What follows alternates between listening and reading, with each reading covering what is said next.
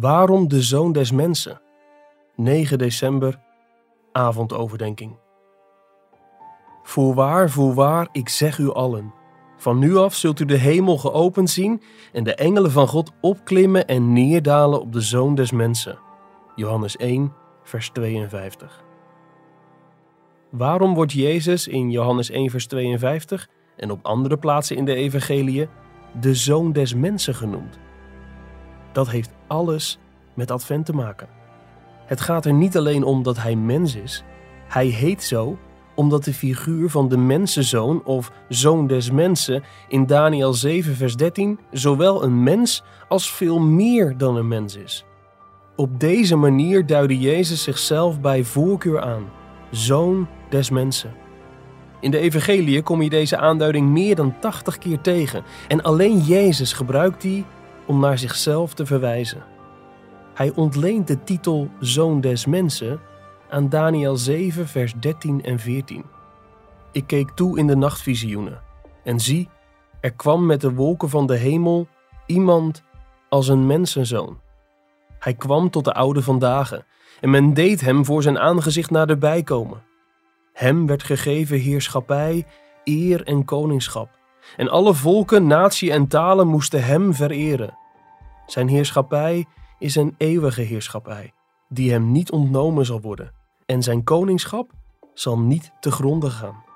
Dit is de taal van koningschap, heerlijkheid en soevereiniteit. Johannes 3, vers 13, 5, vers 27 en 6, vers 62. Maar het klinkt wel anders dan de titels Zoon van God en Koning van Israël. Deze titel klinkt lager en gewoner. Toen hij die gebruikte, klonken zijn aanspraken op koningschap, heerlijkheid en soevereiniteit dus niet zo openlijk. Alleen wie oren had om te horen, zag de verheven betekenis ervan als Jezus de term Zoon des Mensen gebruikte.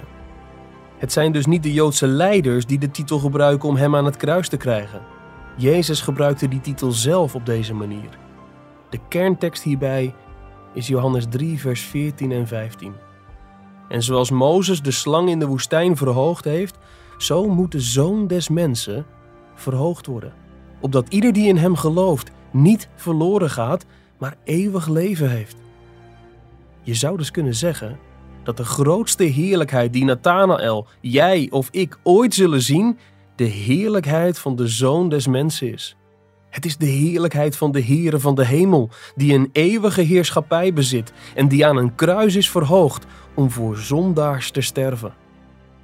Als je hem in deze adventstijd dus ziet als zoon van God, als koning van Israël en als zoon des mensen, zorg er dan voor dat je echt ziet dat hij is gestorven om jou eeuwig leven te geven.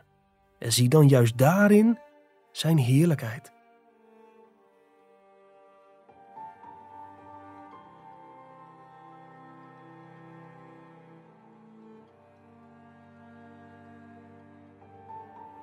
Je luisterde naar een overdenking uit het boek Onwankelbare Vreugde van John Piper.